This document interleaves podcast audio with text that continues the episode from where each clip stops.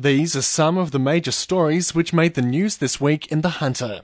The push to diversify the Hunter Valley economy became more urgent, with BHP announcing on Thursday its Mount Arthur coal mine at Muswellbrook will shut its doors in 2030. 2,000 mine workers and their families have been left reeling after the news, though the company says it will work to help develop opportunities and new industries across the region.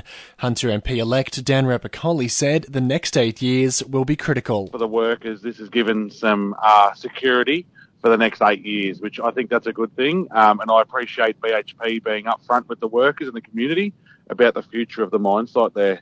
The big thing is, though, that they need to make sure the highly skilled workforce must be supported and job transfer opportunities available and training available for them to go into different industries. The Hunter Coast was lashed after a long weekend of wild weather and huge swells. Stockton Beach took another beating with further erosion and sand stripped from the shoreline.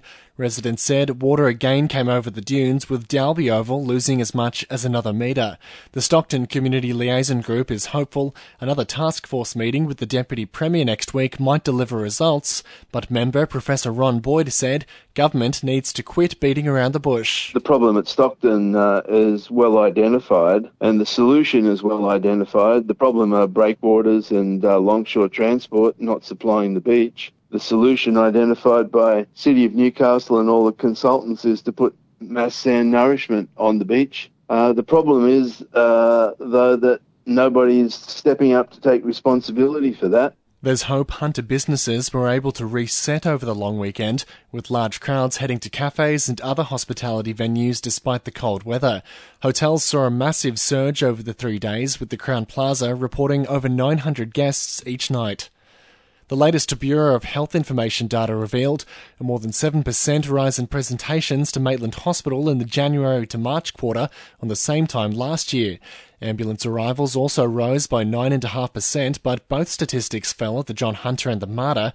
The Nurses and Midwives Association alleged it's proof of the increased pressure on Maitland due to an expanded catchment when the hospital moved to its new site.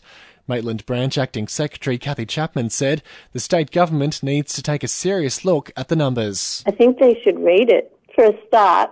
I think they should honestly look at it and go, okay, what have we done here and do we need to redirect some services to Maitland because we're in a bad way. And the Newcastle Transport bus network will be entirely shut down for a full 24 hour stop work from 2am next Monday morning. The Rail, Tram and Bus Union is escalating its industrial action after operator Keolis Downer shot down the latest push for a pay hike. From Tuesday 2am, buses will be back, but drivers won't be logging into their consoles, meaning Opal card readers aren't expected to work. Tram and Bus Division President Daniel Jaggers said it's disappointing that the dispute managed to get to this point. We've uh, put um, forward uh, back the uh, offer that the members uh, was reasonable, 7% over two years back to the company, Keolis Downer and they have uh, rejected that and they continue to go down the path. They want a four year agreement with only a 10.5% pay increase over four years as opposed to 7% over two years. 2NURFM Sport.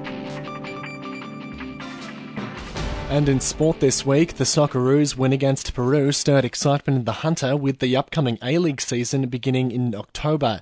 Local executives are hoping the hype around the World Cup will influence the teams competing and put soccer at the front of sport.